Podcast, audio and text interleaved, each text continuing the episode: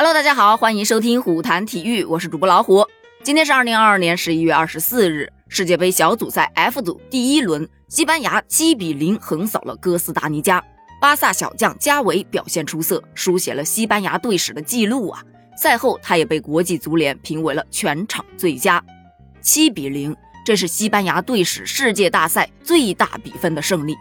此前呢，英格兰爆发了青春风暴，西班牙的青春风暴似乎来得更猛烈了一些。根据数据统计，西班牙的控球率达到了 82%， 而哥斯达尼加只有可怜的 18%。 全场比赛，西班牙17次射门，8次射正，打进了7颗球。对手哥斯达尼加则没有射门，十分的可怜，甚至连角球都没有。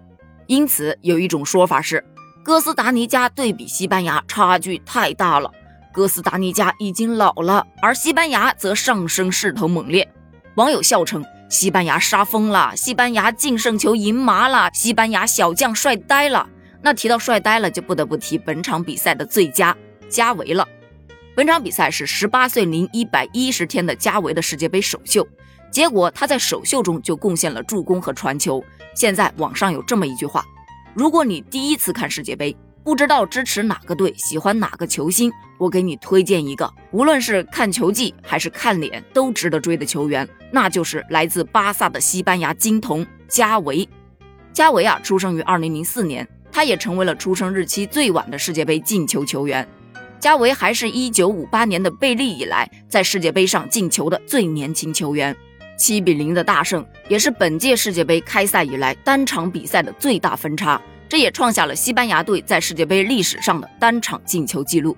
随着这场屠杀的结束，积分榜上西班牙3分排名第一，日本3分排名第二。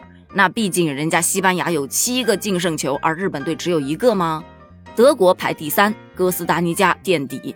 遭遇开门黑的德国，下一场将面对状态神勇的西班牙，这绝对不是一个好消息。当然了，西班牙的目标那不仅仅是击败德国队，他还要冲击世界杯冠军呢。那么看了这2场比赛，你觉得西班牙有戏吗？咱们评论区见，拜拜。